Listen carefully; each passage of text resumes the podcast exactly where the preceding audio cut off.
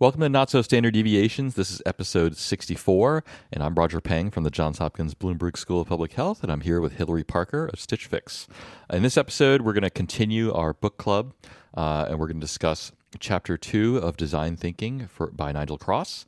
And so we hope you're enjoying this series as we're going through the various chapters of this book. I have a really exciting anecdote I want to talk about. I've I've been like planning this, like wanting to talk about this. Let's hear it. yeah so um like so the first chapter of this design thinking book um the author discussed this design for a citrus uh juicer Yeah. do you remember this who was the i can't remember the name of the designer It's like an. Italian company, if I recall. Um, Yeah, But I don't yeah. remember the name. And so, and they describe how the designer like came up with this when he was, um, you know, like at a at a restaurant eating squid, and like the idea like came to him. They have the sketch on the um, placemat where he drew out this idea, and it took him like 20 minutes to come up with the design that they ended up going with, right? Right. kind of a cool. Anyway, so later that week, I was walking in my neighborhood and I like saw the citrus juicer in the window of a store. Well, really? Um, yeah, there was like a pop up shop in this store near me um, of like kind of like a MoMA pop ups. I mean, they called it modern, not the Museum of Modern Art, but it was all it was all items that are featured in the MoMA store. So I figure it's some sort of collaboration. But anyway, I was like, oh, cool, it's right there. I like, take a photo. And so this chapter was on race cars, right? Uh, yeah. and specifically this like Gordon uh, Murray, and they talk about the various cars he's designed. And one of them is called the McLaren F1. Yes. And it's like there's only, I looked it up and there's only like seven that are street legal in the US. Yeah. Okay. And I saw one this weekend. no, you didn't. Yeah. I did. And I was so mad because I actually hadn't read the chapter yet. Um, but we are staying at the Four Seasons in Silicon Valley for the long weekend. Um, which, like, as a tip to everyone, like, if you go to hotels when it's, um, like a holiday weekend, hotels that serve like a business setting, it's usually like a good way to stay at a fancy hotel on the cheap. oh, yeah. Good call. It- yeah, so that was our weekend. And it was just like I was sitting there and I was reading something else and like I saw them like pull out this like super cute sports car and I was just like, "Oh wow, like that's a really fancy sports car." Um and we'd seen a previous like a Lotus the day before. I thought it was the same car cuz they were the same color, but Right. Yeah. my my partner was telling me that they were not. But yeah, I was like looking at it and I was talking to him and I was like I- was like, I think that car's the McLaren, and I had no clue. and he was just like, No, they don't make cars. They make like parts for cars. Right. Like that's so. And then we he walked over. He's like, Yeah, that's a McLaren, and like looked in, and you know. And then I get back and read this chapter, and I was like, Are you kidding me? And it's like. It's like a fifteen million dollar sports car. so you know i'd say the story didn't quite go the way i thought it was going to go which is I, I was going to i thought you were going to like you have purchased like a mclaren f1 Oh but yeah, that no would be great. probably yeah, probably I out of the just, like, budget yeah with our Patreon dollars. Um, I thought about. I didn't buy the juicer either. So, isn't that crazy though? That's like yeah i wonder what's what's coming next i'm like now I I'm like, know. I was like, I can't wait to wait to read the rest of this book. Like, what else am I gonna see? Because I mean, it's one of those things where it's so funny when they talk about design. They're like, you kind of just don't even realize it. Like everything around you's been designed, Right. And so part of me's like, maybe I've seen this juicer a million times, and I just this is the first time I noticed it. But it's a pretty unusual object. Yeah. like I've never I feel like it. I would have noticed it. So. And then the McLaren, who knows? I mean, I didn't even realize what I was looking at when I looked at it. So. i think the mclaren f1's most notable appearance recently was in the show uh, silicon valley Yeah, Um, right. Because I tried to Google, McL- I was like, who owns this? And I started Googling McLaren Silicon Valley, and that didn't come up with the results Yeah. I was looking for, but Right. it was amusing.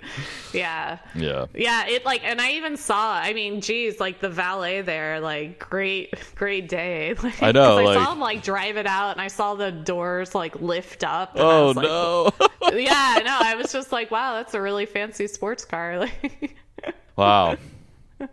yeah. So Well, I'll tell you, the stars have aligned uh, for this I know. for this book I- club. yeah. It was like as I Googled it more and more, I was just like, wow, I can't believe we saw one of those. And then I got, I was like, how much did this cost? And I was like, seven to eight figures. I was like, whoa. And then it was like, this goes really fast. And it was like, only seven are street legal. I was like, okay, this is like crazy. Right. I saw one of these. They're And that you know that might not have been one of them. You know. yeah, no, I was like, maybe this was the eighth one that, like, Right. you know, the founder of like Twitter is driving or something. I have no idea, but I'm sure, I'm sure someone owned it that we probably know their product one way or another. yes, it's someone like that. yeah. likely. So anyway, that was my fun story. That's that a that's really a excited. great story. Yeah, it was. Anyway, well, now I probably jinxed it now, but you know, cross. Let's cross the fingers yes. Which, whatever That's like chapter the- three will bring. I know, I know. I, I actually started reading ahead. I was like, let's see. I know. Maybe this book has like special powers. You know. it's just the you know the universe is rewarding me for like this train of thought, so I'm just gonna keep going. So All right. Well, I have um I have some before we so before we continue on our discussion of uh, design the Nigel Cross's design thing, I have a little bit of follow up. Um, so first, uh, I want to thank Nathan Yau for giving us a shout out on the Flowing Data newsletter. oh, and, that's uh, great. That's awesome. Yeah, and also I want to give a reverse shout out, which is that he has a new newsletter called The Process. Um, I don't know if you've seen it, but um, No. it's a subscription only, um, but it's pretty cheap, and uh, it's it's absolutely fantastic. It's really really good. I'm Um, very intrigued by the title because it sounds like it's about process. Yeah, it's exactly what it's about, and it's it's you know so far it's only like three or four issues so far. I think I think he does it every week, and uh, it's mostly about visualization, as you might expect. Um, but it's it's really well written. It's a, it's a great little thing to read every week, so I highly recommend it. Awesome. Yeah, I will definitely sign up. That's that is thank you, Nathan, for the shout out. Yeah, that actually is making me realize how much I mean, he's probably one of these people who's like intuitively understood design principles for so long that he can't describe it. Yeah. Yeah. Um, and it seems like the number of people just on Twitter and elsewhere have are are into the book club idea. So thanks to all yeah, no, it's been really fun to see. Someone tweeted out a photo that was like so like Instagram worthy. Right. Like It was for the grams, you know. Yeah. of like, yeah, reading the book on our iPad with like a cup of coffee. It's like knows how to get straight to my heart. So I appreciated that. But yeah, and apo- I do I feel like apologizing again that we had such a like soft launch of the book club. I think everyone was like, Oh, I missed the like I can't believe I'm so behind. I missed it. I'm like, no, it's, it's our fault. We we were a little subtle with the launch, I felt. Maybe when it's maybe when we're done, we can like release this set of episodes as like a little I don't know, so like a like a group, you know. Yeah, we can have a Coursera book club. Like Yeah, it's like that quarter credit class in my college. Yeah, exactly. like- there you go. yeah, asynchronous. Anyway, Um, the next bit of follow up is related to the book. It's related to the first chapter, and it's about the abductive reasoning. Yes, no, you pinged me about this. I'm very excited to hear So I so here I need to give a shout out to Lucy McGowan who uh, pointed me to a YouTube video which like very concisely describes the differences between abductive, inductive, and deductive reasoning. oh, perfect. So um, anyway, so I learned a lot from that video and from other things, and now I think I have a ha- so after it was, let me just emphasize that this was not like. It wasn't like easy. I just, but I think I've got a handle on it after like thinking about it for like quite a bit. Um, okay. so last in the last episode we talked about like what is this abductive reason reasoning and what does it have to do with design and maybe what does it have to do with data analysis um, and i think the basic idea so like with deductive reasoning there's like a rule or like a kind of a cause effect relationship, right? Um, and so like air pollution causes death, right? Um, and then if you see air pollution, then you can reason that deaths will be higher, right? Mm-hmm. Because the rule Okay, is so true. like the causal link, yeah. Yeah. What you just said. Right. Yeah. And then inductive reasoning is like you see lots of instances of air pollution and death, right? Um, and so then you infer that there must be some rule that links air pollution and you know death. Mm-hmm. Okay. So it's not quite causal. It's just like Well, you uh, you infer that there must be some causal relationship after seeing it many many times. You know, I see. Yeah. Okay. it's kind of like what we do in like epidemiology, for example. right. Like smoking Yes. causes cancer. Right. Yeah. So then abductive is just kind of like so there's three elements. There's like the rule, there's the cause, and the effect. Um, and so abductive reasonings, you know, you assume that there's some rule like air pollution causes death, um, and then if you observe people dying, uh, you you might infer that they were exposed to air pollution. Now, of course, that's not necessarily true, because even though the rule is true, like there's many things that can cause death, right? Um, and so it and so the idea it's kind of, it's I mean I think for us it's kind of like a Bayesian calculation, right? We can we know that air pollution causes death, but given the given that we've seen death, does that mean that they were exposed to air pollution? It may or may not. Um, because you're kind of reversing the conditioning here. Um, and so the, what it, what it depends on ultimately is kind of the context and like what's the prevalence of air pollution in the area, you know, um, and things like that. And so, and so I think in the context of design, um, it's really more about like you know the the abductive process is like is kind of like you know to use, to quote like the, the the the design sprint book you know that we talked about many episodes ago you know it's kind of a start from the end process you know start at the end Right. uh, and then, so given the requirements of a problem and given the situation that you know that you're trying to deal with, how do we come up with a solution? Not the solution, right? But how do we come up with a solution um, that satisfies the requirements? Um, I see. and so that's the kind of abductive aspect of it. So there okay, so there's like is there still does causality matter for it sounds like yes, right? Well, I think in the in other contexts, it seems yes, it does, but I, I feel like when you map it to design, I think the causality kind of it kind of uh, it, it kind of loses uh, know, emphasis. Because I, I I don't feel like we're saying that like okay this solution causes the you know problem or something you know I, I don't know. It just I think that language maybe doesn't map over. But the idea is that like the pr- the problem that you're trying to solve may be timeless right in the sense that it can exist it can always be there, but the solution that you develop will depend on um, outside factors like the context and you know available technology or you know whatever the time period that you're in and things like that. I see. Okay. Yeah.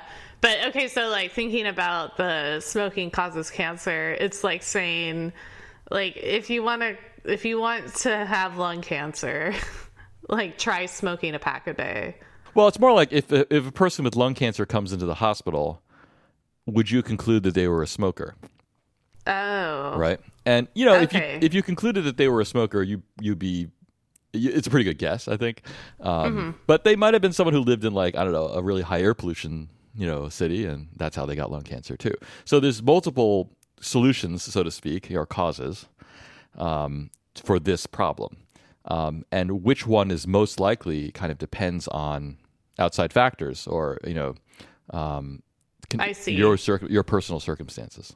Right, because even like age or yeah, like location, that'll change all the kind of priors on whether or not you're a smoker, or how likely it was that you lived in like near pollution or whatever. Right. Yeah. So if you were like living in Antarctica for the last like five years, whatever, like there's no air pollution there, right? So it's probably not a li- viable cause, right?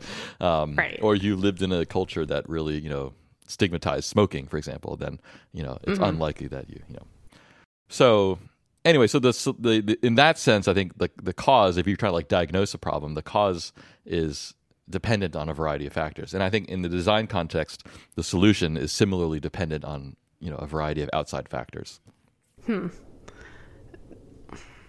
That makes sense to me. I guess I just still. You don't sound like totally satisfied.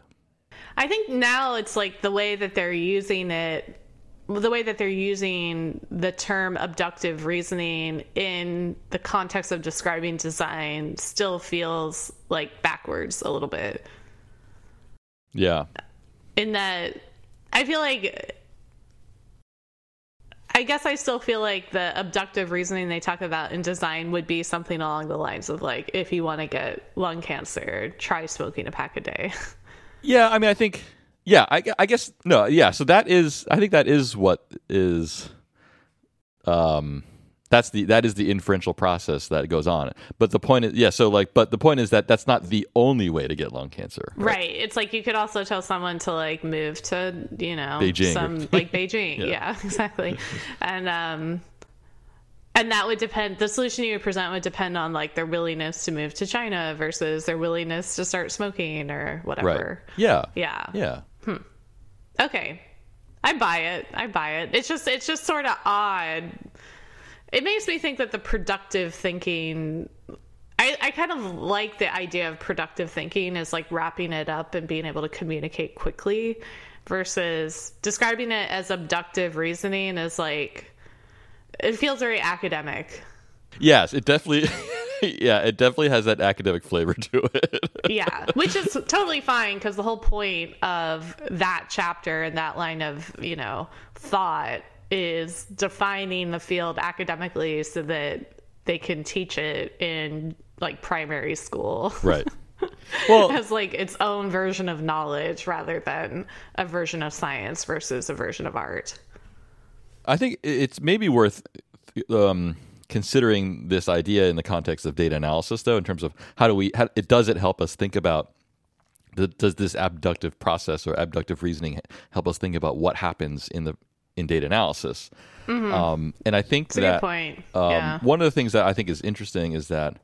Um, you know, I think many times in when we teach data analysis or statistics to students who are new to the area, there is, I think, there's often a desire um, upon the part of the student for there to be kind of a one-to-one mapping between problems and solutions.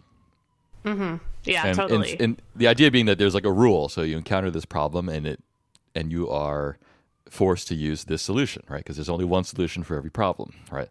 Um, and I think this, I think the explanation of abductive reasoning kind of shows that like that that's not how it works. Um, for any given solution with a set of requirements, um, there may be oh, sorry any given problem with a set of requirements. You know, there may be multiple feasible solutions, and the choice of solution that we or the choice of approach that we take uh, may be dictated by phenomena that are outside the data. Um, right. Yeah.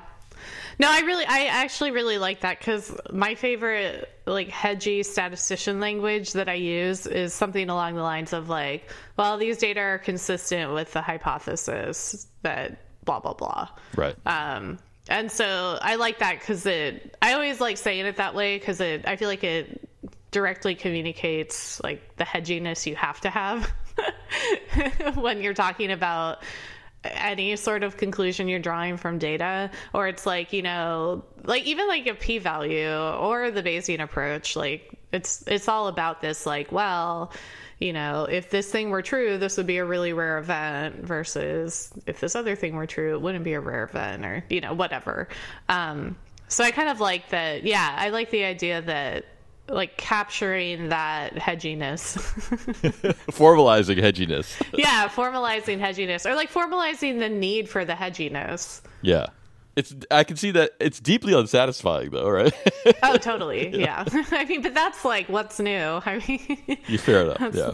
the whole point for us talking about this for three years. Right. Like, like there's no satisfying answer here yeah. but, yeah. And, but maybe if we just keep talking about it like you know you'll get used to it Exactly. Yeah. well, that seems to be what happens in the design field. There's more of an acceptance of like, you know, the problem spaces will be like ill defined and difficult to deal with. And that's the whole point of this field is to build something from that. Well, I think visualization is an interesting case, a special case in data analysis, because I think what one of the ways it, it, it didn't occur to me till now that like the way that we decide um, which methods are better or for certain situations um, is is actually dictated by factors outside the data, right? The data don't tell you use this method or that method. Use a box plot versus a pie chart. Or oh, that was a bad comparison. Uh, you know, the, the data don't say use a bar chart instead of a pie chart. The, the, the criteria that we use to, to kind of choose different visualizations have to do with like cognitive like perception and how the brain sees things and everything but like there's nothing in the in any given data set that tells us you know that information no I, am so glad you brought that up because that's been on my mind as well um, especially because so like so this the keynote i gave in japan that i'm sort of iterating through in my head I wasn't I wasn't 100% satisfied with trying to differentiate art from design in that talk. Um, right I started to talk about art as empathy, but then that's also like a big part of design thinking. They talk about empathy a ton when they talk about that. Um, and so I think that in some ways, I think you're right that like it's almost like the aesthetic intuition around how to visualize data is sort of the closest I can think of when I think of sort of artistic, emotional, like expression. You know what I mean? Yeah, I think so. Yeah. like pause. well, you know, I had to ponder. Yeah. But no, I I mean, but to your point, yeah, I think that it's um I guess the the line between art and design seems still pretty blurry to me. Um where I mean, I think of like true art as yeah, just someone sort of like expressing themselves somehow this has become their mode of expression and to some degree though they care if it like lands with the audience right like you want to express your I guess the very true artist like doesn't care. I mean, if you want to take art in its purest form, I feel like it, like it's not I, I okay, maybe the other way to put it is I feel like design's purpose is inherently to be useful. Um like you're not designing if you're just like if you don't plan on anything uh, plan on the thing really being useful to anybody. Um so so maybe I think art in its more pure form is like is the opposite of that, I guess. Right. Yeah.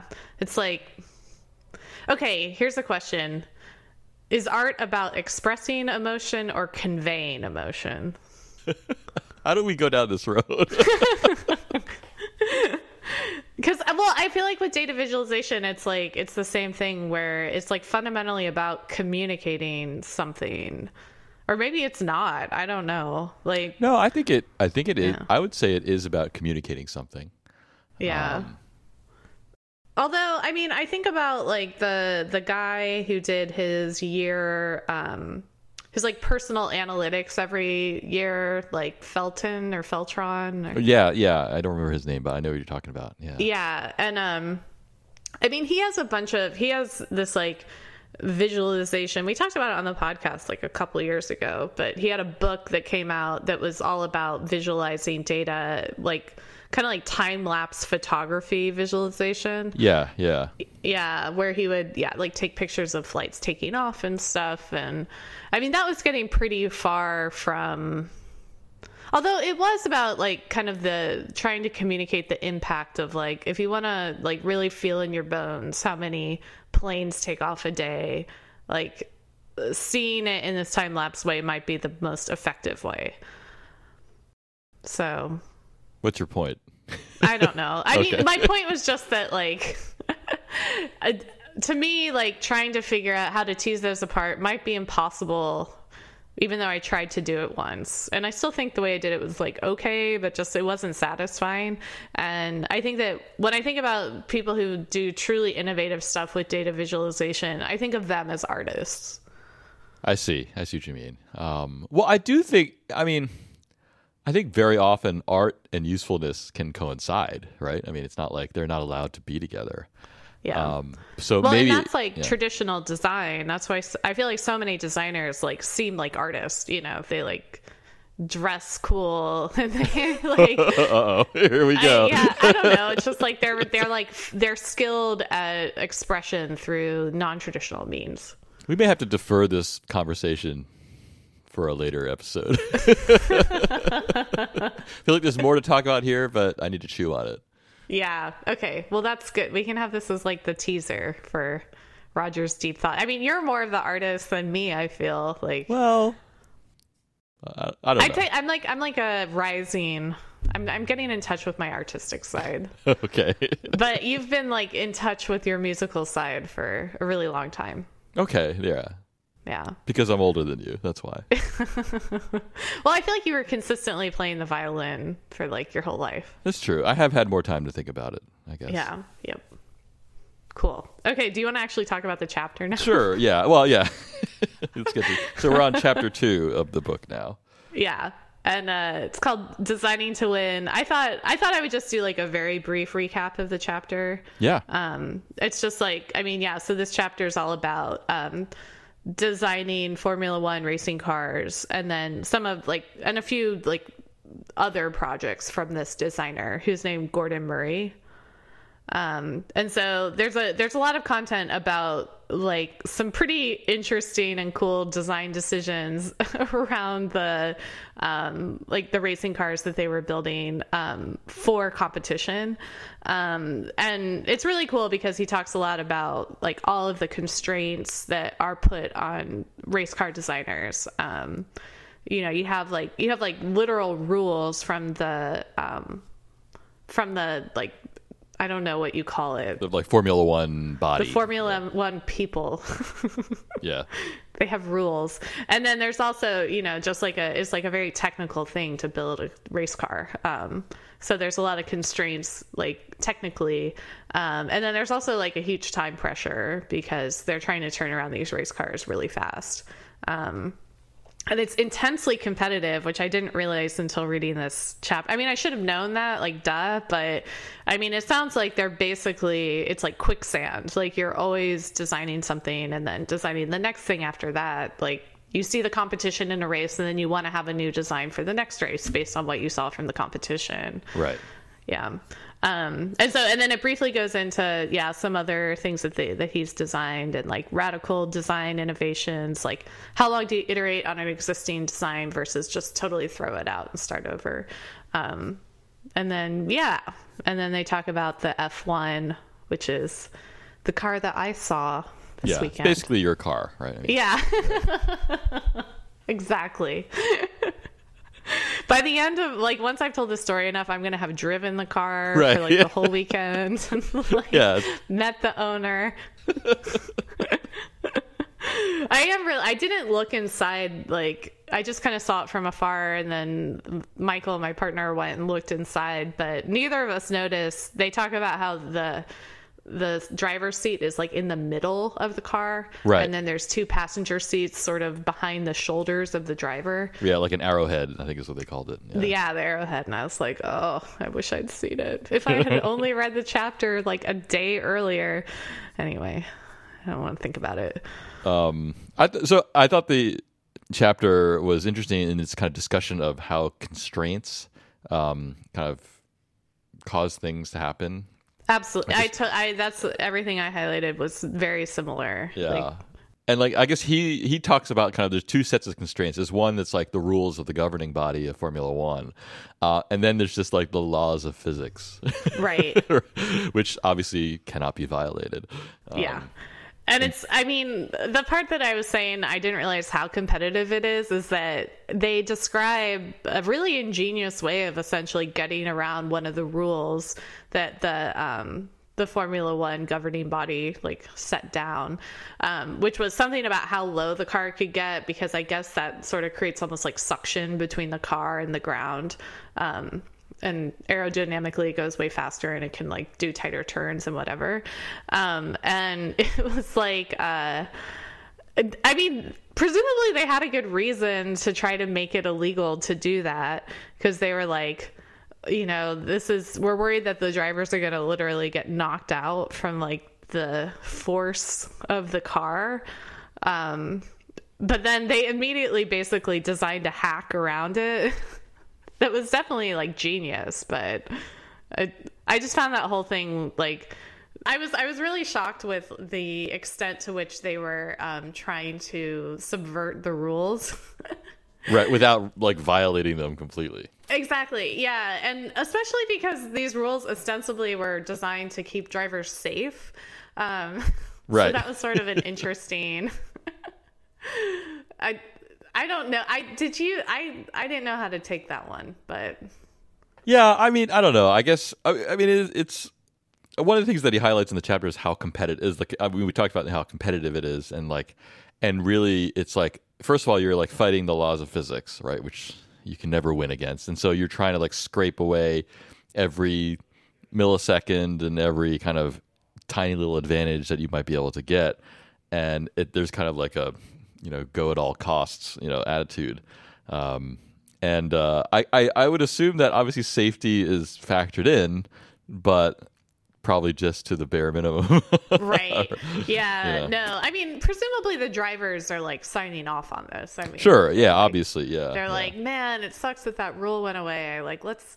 But yeah, I mean, the the ingeniousness of the solution he describes is pretty impressive. Where it was like they essentially created this water valve that was like very. I don't know. It, it was a really teeny tiny hole for so that it didn't it didn't just like change dramatically when you hit the brakes or something. It took a really long time for the water to displace something.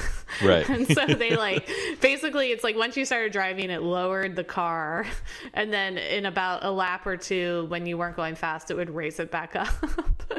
right yeah It wasn't like they were lowering it, but it was clearly lower. And he was like, everyone went crazy. And then, like, two races later, they, like, essentially reversed the rule.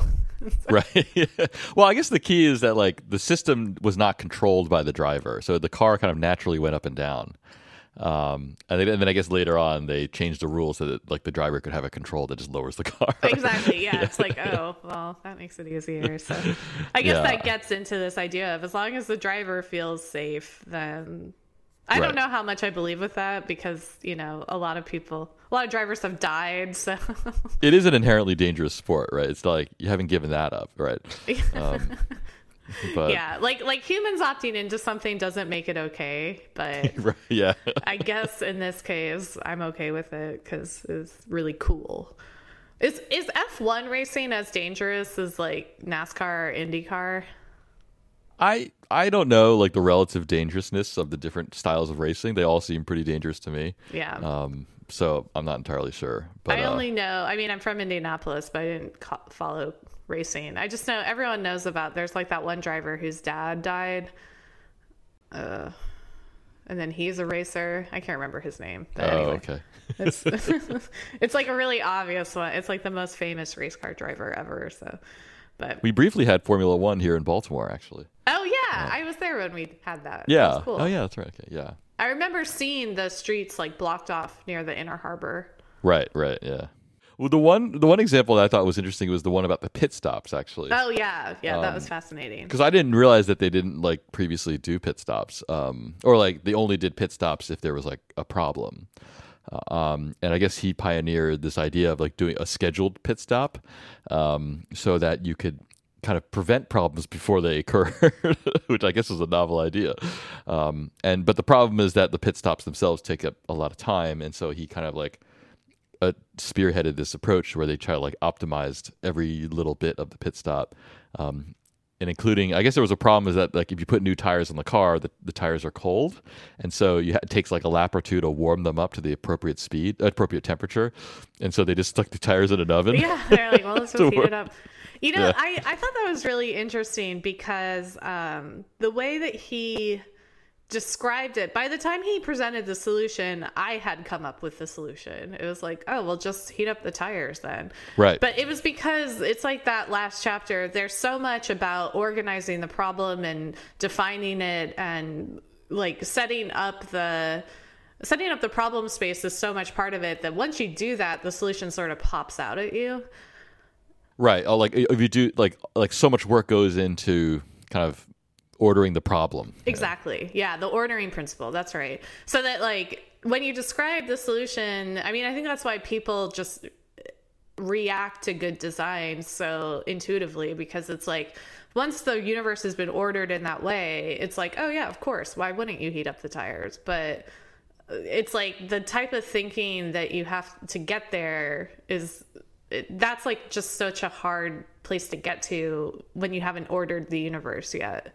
Yeah, and I, I I can sense from the chapter that he, you know, he like this area that he worked in was so highly constrained and and essentially kind of ordered for him, and more so than other areas. Like he talked about how working in other areas where there weren't any rules or things like that and he was like very kind of confused about what to do. Right yeah. You know? it's like I, I, have the quote here I, I, highlighted it. In other design fields as he had discovered the lack of regulations can be slightly bewilder, bewildering allowing the designer to wander at whim in a very loosely bounded solution space. Right. And so he liked the idea of like the like the competitive nature, the tight constraints, like both from man-made rules as well as the laws of nature, like and then having this like team he constructs which he talks about a little bit later it's just like it, it seemed like it was just like a hotbed of creative thinking. Right yeah. And um but the uh, the pit stop example though i thought uh, was interesting because he talks about how uh, it's it's kind of used as an example for taking a systems approach to the problem. Totally yeah. Uh, and kind of and you know the way he describes it uh, is like you know the designer is kind of at the center of activity, which I, I don't know if that's actually true, but it seems like it, right?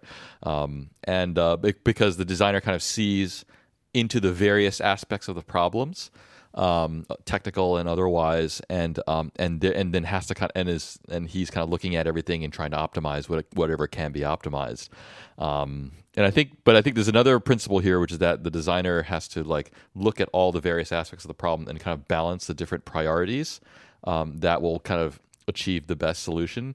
Because there's a tendency for each person who's involved in a problem to think that their problem, their issue is like the most important thing. Um, and uh, and so it's like there is someone who's in charge of kind of like okay, saying like this is most important and this is second most important, etc. Um, and that's I think that's part of what he calls like the systems approach in terms of integrating everything together um, and looking at not just optimizing little bits of the problem. Yeah. No, totally. Yeah. He, I had another quote that was on, along the same lines about, you know, him talking about like needing to go back to the fundamental, like first principles of the problem. Um, and like reconsider the first principles or like always build from the first principles rather than presumably building like iterating from an existing design. Um, it's sort of funny. One one thing that that um, popped into my mind when i was reading this chapter was the idea of like outside the box thinking quote unquote. I i, I feel you using finger quotes, I, quotes. yes i did. You're right. So glad yes. I can't see it but I, it just sounded like it, yeah. this is like we've this is like the podcast, you know, like the next level when you can like visualize the air quotes. That's right. Yeah. No, but it's like I guess I've always found that phrase to be kind of like especially the more that I feel the need to use it, the more I hate it. Cuz it's such a cliche. It's like think outside the box, but it actually describes ex- like I feel like it's too trite to describe like just how important this is where it's like it when he talks about going back to the first principles, it's like essentially saying like, yeah, throw out the box and like start from nothing and right. build from yeah. there and allow yourself to think about the entire system and allow yourself to think about the design of the like drill that they were using or like whatever the bolt tightener thing like it, presumably it was like taking too long to put on and off and so they just totally redesigned it to make it faster um, and yeah, so it's just sort of I don't know. I wish I wonder how many designers also hate the I like the phrase think outside the box. yeah. what one of the things I thought was uh, I think this is what he said in, in the book is um, how like the schedule of the racing was such that you know there was you had to kind of like work really fast between races and then there was like a brief break like a two month break um, where there was the you know it was kind of like the off season, um, and then you're like back on schedule, uh, and so the schedule kind of dictated what kinds of changes you could make, and so you you know it's like in in between races you might iterate because there's no time to like throw out everything, uh, but then maybe between the seasons you could like design a new car or really or really go you know kind of start thinking from first principles again. And so but i think i would imagine in general though it's difficult to decide you know, are we going to be iterating or are we going to just throw everything out? Yeah. Oh, um, and he describes a few times when he essentially messed that up and he was like, I was too ambitious and like the ideas were right, but I wasn't being realistic about the constraints. And so, you know, later when I had more time, I was able to put this together. Like some car with like where the person's basically lying down. Um, Oh right, yeah. yeah. So he talks about that. I mean, was, I, I kind of chuckled because like his only examples of failures were like good ideas that just took a little longer. like, little little humble brag there. yeah, Yeah, exactly. but you know, whatever. I get it. this is his whole identity as being a good designer. So, what can you do? Yeah. I mean, I, I, I don't think um he's there was definitely no lack of ego there. I think, but um Yeah. But it's like, I mean, I think my attitude about sports in general is that it's so much pressure and any sort of insecurity is to just, you will get torn down if people sniff it out of you. And so you basically have to be an egomaniac. Otherwise, like, how would you survive like millions of people criticizing you like every day? Yeah, that's um that's a, that seems like a fair assessment. Um, And then it like goes awry and someone's like horrible and everyone's like, How did this happen? And it's like, what are you talking about? We made this happen. Like like anyway. Anyway, that's my aside. a brief aside on sports. Yeah, I, I actually, you know, it's funny because I've actually talked a lot about this with my partner because you have someone like Steph Curry, who's you know a basketball player on the Warriors, but the people who seem to avoid this egomania trip are people whose parents were also professional athletes. Oh, okay. Yeah, and then it's like it's just a job. Like I mean not just a job. Like I mean Steph Curry I'm not going to act like I don't totally like love him and you know, I'm in San Francisco, so of course, but he just like seems like he's really having fun and his teammates talk about that like, you know, the joy he brings to the game and like you just have the sense that like the weight of the world is not on his shoulders. Right. Um, yeah. Whereas other players, it totally is. And it's like, yeah, I don't know if you just grow up and you see basketball players as like kind of normal and you've met a ton of them and like that's your universe, like you can just approach it in such a more like detached, healthy way. And and you're and you're used to you kind of like have a normal filter on the criticism, not like you have to shut it out, but you're just like, yes, this is the way the world works. Like Right. You're familiar with it already. Yeah. Anyway, that's just an aside on I think there's a parallel there. Like sometimes I'll, I'll see people who's like see people who are academics whose parents are academics, um, and I, they just they see things differently than like if they're the first academics Yeah. in their family. You mean know? like me? yeah, yeah, yeah you know, you, as one example, yeah.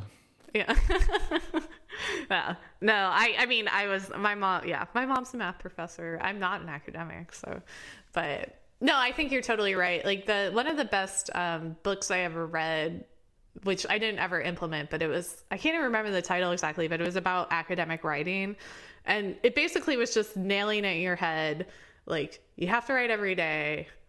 Most of your papers are going to get rejected. Like you just have to do it and not be attached to the outcome. And like that's just the way this gig is and you know if you're like if you're attached to the outcome you'll feel like a failure all the time but if it's just like every day you work out you write for two hours is- you know it's like it just gets the machine running i feel like you've talked about that before Yeah, yeah, on my other podcast. yeah well also yeah it's like you had a blog post right about like tenure like like you can't view tenure as the as the goal you just have to like the job like the whole time yeah, yeah. I guess that's. I don't know if I. I can't. remember- Did I write that? I thought you did. maybe someone else wrote that as like a professorship at Harvard. Like you basically know you're not going to get tenure at Harvard. right. Yeah. Right. So you just kind of like have to want to do it for a while. Yeah. Yeah. Um, do you want to bring this back to data science, or you? yeah, wanna... let's do it. Um, I was just wondering. I thought the, I didn't want to get too artificial about it, but I was wondering if, um, you know, if there, if you or I have encountered situations that are maybe analogous. Obviously, we're not racing cars, um, but in terms of like high pressure, kind of short timeline, highly constrained situations, um, and how that might like affect the way that you analyze data or or the choices that you make. I don't know. I mean, I think I I, I mean nothing in academia is like is quite like sports. I think in terms of timeline and pressure. Um, but um, there are. I mean, I think I, when I think of situations where it's like sometimes situations come up and like data needs to be analyzed quickly. Let's say, as opposed to like there's a long term project and there's time to think about it, and you know, and um, and we can kind of iterate through multiple things and see what works, and uh, you know, there is a difference there, and um and the choices that you make. I mean, for example, like you know, we might do instead of doing some massive simulation or something like that, we'll just I just use some quick approximation that you know that that, that I think is reasonable or something like that. Mm-hmm. Um, yeah. And uh, if maybe if there's time later, you know, we'll figure out the the quote unquote real solution, um, you know, with like some computing or whatever. Mm-hmm. Um, so has that ever happened to me? Well, I, I don't maybe not that exact example, but uh Well, yeah. no, I was going to say that this is honestly why I like working in industry because there's so many more there's so much more emphasis on delivery and there are more constraints. It's like it's like kind of what he was describing. Like it's usually a little more competitive if you're in like any industry with competition, which I definitely am. And like there's such more of a push for delivery that you have to usually make these little shortcuts or figure out like okay this is the perfect solution and this is the solution i'm actually going to go with. Um, and and so i actually really like that. Um, i was also thinking when you described that situation like i remember one time in grad school uh, jeff leek my advisor was like uh, my advisor and frequent topic of discussion on this podcast and your co Coursera teacher, right? Yeah, he doesn't listen, so we can talk about it. Yeah, we, we can talk about. It. But he was one time he had to like do a last minute flight to Iceland to do a data analysis because he was doing some sort of genetic analysis, and there Iceland has this like really rich like database of all their people and like a fairly constrained genetic pool, whatever. So but they also have like rules about whether or not the data can live on servers outside of Iceland. And so I think he literally had to fly there and do like an emergency data analysis. right, I remember that. Yeah, it was and it was right when there was that volcano going off that like stopped all of flights in Europe, but yeah. he was like going to be, you know, downwind from the volcano, so it's okay. but anyway, I feel like if anyone enjoys this, it's Jeff Leek. there's like always some constraint where he's like frantically doing an analysis. right. Yeah. And yeah. uh, well, I mean, it, there is something to be said. Like you can imagine, like um, I can imagine teaching a course uh-huh. that's like data analysis under pressure. Yeah, totally. you know, or like data analysis. You know, just hacking it together when you have, when there's nothing else you can do. Yeah. Um, you have to do that too. I had that in a few interviews where they give you a take home problem and you have like 24 hours to do some sort of analysis on it. Yeah. I mean, I mean that's that's a real problem in the sense that like if you want to get a job you have to do it. Right. right. But like but otherwise it's a little artificial, right? But yeah. uh But I mean um, that that scenario happens all the time when Which scenario? Uh, where you have to do an analysis in like 24 hours. Okay. yeah, yeah, I mean, just something like a board meeting. I mean, usually, I mean, it's always artificial at some point. Like, you know, the whole yeah, world sure. is okay. artificial constraints, but okay. Like, it's not usually like the laws of nature saying like if you don't do this data analysis, like the world will end. But fair, okay. But like you, it'll be like a board meeting's coming up, and like one of the you know someone realized that they want to get this one figure into the board deck and then you're like oh i have to pull this together really fast. And i mean it's it's super common. And like i think that i mean different companies have different attitudes about deadline but it's like the more you're public the more you have to hit your deadlines because like sure yeah. if you don't like you could lose like millions of dollars or like facebook billions of dollars. So there's like that constraint happens. so I and then I mean aside from there's also like if you like have community like public communication like at some point the like the relationship with the customer becomes a huge constraint where it's like you kind of have to do something because you said you would or like people expect you to and and then that one feels really real because like people are relying on you like you know you can't if you mess that up, people will feel let down by you, and that's you know. depending on your like codependency levels that could be really upsetting well I, I think the reason why this is interesting to talk about is because it's like i think you know many people might argue that under these kinds of constraints, like it's not possible to do a good data anal- or a successful data analysis, Mm-hmm. right? And uh, but but on the other hand, we do it, right? Right. you know, like Yeah. we we it's like and I think the solution that we come up with in these circumstances is you know like a good stat like a well trained analyst or statistician will say, okay, well. Here's the best that we could do given what we have, and here's what we're assuming, and here are the caveats, and you know, blah blah blah. But there will be a solution provided, right?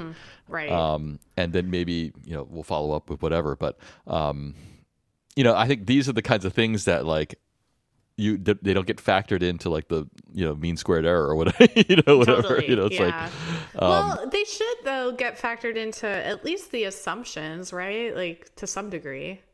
yeah i mean i think ultimately there's very often a trade-off between assumptions and time right like more assumptions usually means less time right That's a good, yeah. That's a very good way of putting it. so i mean i guess at some point you could just assume everything and then there's no analysis right but um, That's a really good point. Yeah, and then that's where the ethical duty of a data analyst, data scientist is to say like, you know, what given the like at what point are you misleading with the assumptions or are you not like there's like genuine errors where you didn't realize something was an assumption that was or there's just like you downplay the assumptions because you want the audience like at what point is it like artful delivery versus actually you didn't communicate this clearly right Yeah. yeah that seems like different. I mean, that's where the constraints of the Formula One racing is nice because there's such an obvious success or failure. Like, right there's Yeah. winning, and then there's like, did your car run? Like, both of Right. those are like pretty. well also there's to- adjudication you know so like you know they- when they built that weird hydraulic system they were all all the competitors were like that's a violation of the rules um, and like there's like an adjudication basically process um, and that doesn't we don't have that all the time for data analysis you know it's like Yeah. Also, that reminds me of like when we were talking about being competitive. I was like, I feel like I left something out, but it was that they literally built like a decoy like thing. So that everyone was like, "Oh, clearly the the hydraulic sys- or like the system that's lowering the car is in this box that like is new on the car." But it was like they literally had just like rigged up a fake box so that everyone would focus on that right instead of the hydraulic system. Yeah. that was like I was like, "Wow, it's dirty."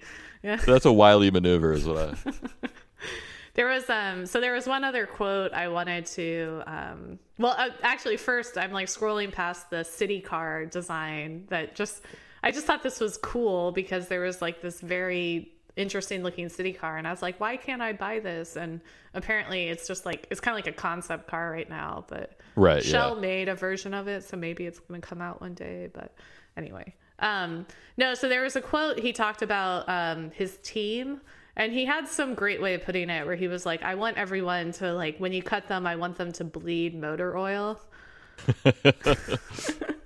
and I really like that. I felt that was like validating to my feeling that data analysts and designers, you really need to care about the problem you're working on.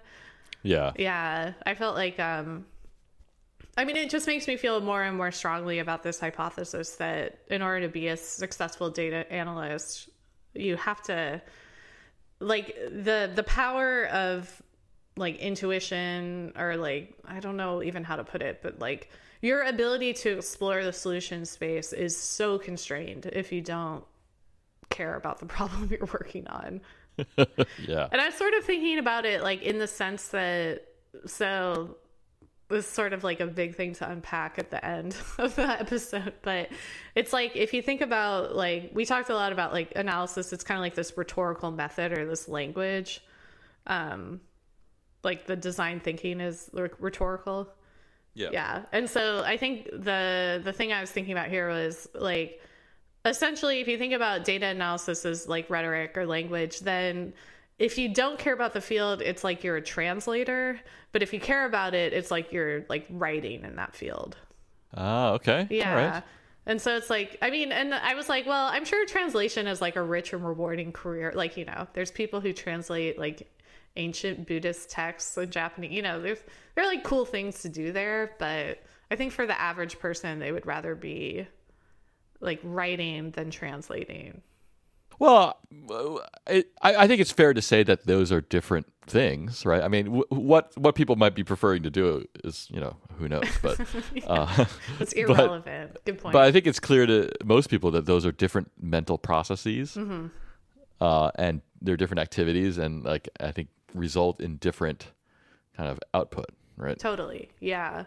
And it's like, you know, you can go pretty far with translation. Like, you know, there are there are data science problems out there that will not be as like stimulating as others. Like, you know, Yeah, yeah, so it's just like that's like a reality and like you can totally get by translating and like you can usually get pretty far in the problem by just like taking a method that works somewhere else and applying it to this new field but it's like i mean for me personally yeah like moving to a field where you know i really care about the thing i'm working on just it's like light night and day you know it's so much more fun yeah. well, it, it, it kind of like doesn't feel like work anymore, right? I mean, Yeah, exactly. Yeah. All right. Well, I'm glad that landed. I I'm just gonna go with it for yeah. I'm looking up this quote now. It's like if you cut them, they bleed motor motor oil. And also, it was interesting. He talks about how you just like you don't really need to have like an R and D department because like everyone just keeps up with the latest in race car news because like they care about it. Right. They can't not keep up with it. Exactly. Yeah. Yeah. And it's like that's yeah, that's pretty cool.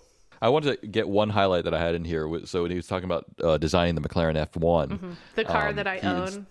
the car that your car Yeah. basically, yeah, they um, uh, they installed a five meter long drawing board in the design office. Oh yeah. So that they could have a, a full size drawing of the car, was which I thought was really cool. Yeah. And they would like kind of all that that was also where he he like described himself as like a somewhere between a dictator and something else. Oh yeah. Dictator was the yeah. only one that stayed in my mind. but it, that was interesting. He was basically kind of like, "Listen, I'm not going to act like I'm not the like the person in charge here and like I think I have the best ideas, but I do want everyone to feel like they're contributing." Right. but um yeah no so it's like they would kind of all like be working on different parts of the car they might like all huddle around one part and talk about it and bounce ideas yeah that's what he said he said i want people around so i can bounce my ideas off of them right. Yeah. But, But- they're they're his ideas. exactly Yeah. but i don't know i kind of get it like i don't know There's one story I, remember, I heard about Steven Spielberg, who, um, when he, when he makes movies, like he doesn't like to do table reads, so where like everyone sits around a table and reads the script out loud. Um, and the reason apparently he gave is that he didn't want people to think that that making a movie is a democratic process. yeah no i love it Yeah. i think that's fair Um, I Anyways. that's yeah. Now I'm just getting into. this is what is so hard about, especially I'm I'm working a ton with like our product design team or like our product team in general, but you run into that so much when you're designing like a new feature on a website or a new feature, you know, in a e-commerce company. Um, like everyone has an a opinion about it and they're like all going to be emailing your ideas and like like like bouncing ideas off of you at various points in time. And it, at some point it's kind of just like okay this is like I, stop. Like Right. like we're the ones in charge of this. Right. and like we're thinking about this all the time. And it's not that we don't value your input but like at some point it's like past input time. Yeah, I mean, I think um, there's like the there's kind of like this time for like there's like kind of the divergent thinking, where it's like you're kind of making possibilities, uh, but then the, the, there's the opposite of that is kind of the convergent thinking, where you need to like bring everything together and and make decisions, basically. totally Um, yeah, well, and and, then- that's that's one of the things I really like about the design sprint was that it had kind of a script for how to do that. And if you're if you're if you cast a sufficiently wide net during the divergent thinking part and then everyone participates in it converging, then you won't run into this feeling of like everyone's pinging you all the time because they want this idea to get in. Like they'll they'll get that feeling that they contributed and that their ideas were heard but then you're like after day three you're like okay we're going with this we made the decisions like no more time for Right. for like the divergent part so Right. it can just kind of be like an effective way of getting everyone on the same page about like who's the decision maker what's going forward like what phase are we at in this process Right. yeah Should we leave chapter two there? I think Um, so, but yeah, that was. I'm surprised. I, I'm not like a race car person. I mean, I am now that I own one. You are. I mean, since you bought the McLaren, yeah. but I was surprised how much I enjoyed this chapter. Uh, Yeah, it was it was interesting just to read the different case studies, and I mean, not again, not knowing anything about the area. Exactly. Yeah, and it was like it. The parallel. I, I'm surprised how much it still felt like a parallel to data science. Yeah, Yeah. yeah. Especially thinking about the constraints, which I guess we didn't really talk about, but just, you know, like data analysis, there's so many constraints in terms of like what's true versus what's not, what's like what are valid methods versus what aren't. And so it's a very similar process. Yeah, I mean, I think our version of the laws of physics are like, you know, we do have rule laws that you know are like things that are right and things that are wrong in terms of the tools that we use, uh, and we're not we can't violate that either. Um, Exactly. but there is that still does even even for example with the laws of physics and you know with the cars, it's like there's, that still does leave a lot of room uh, for different solutions. mm-hmm. Yeah, no, exactly. Yeah. It was it was cool.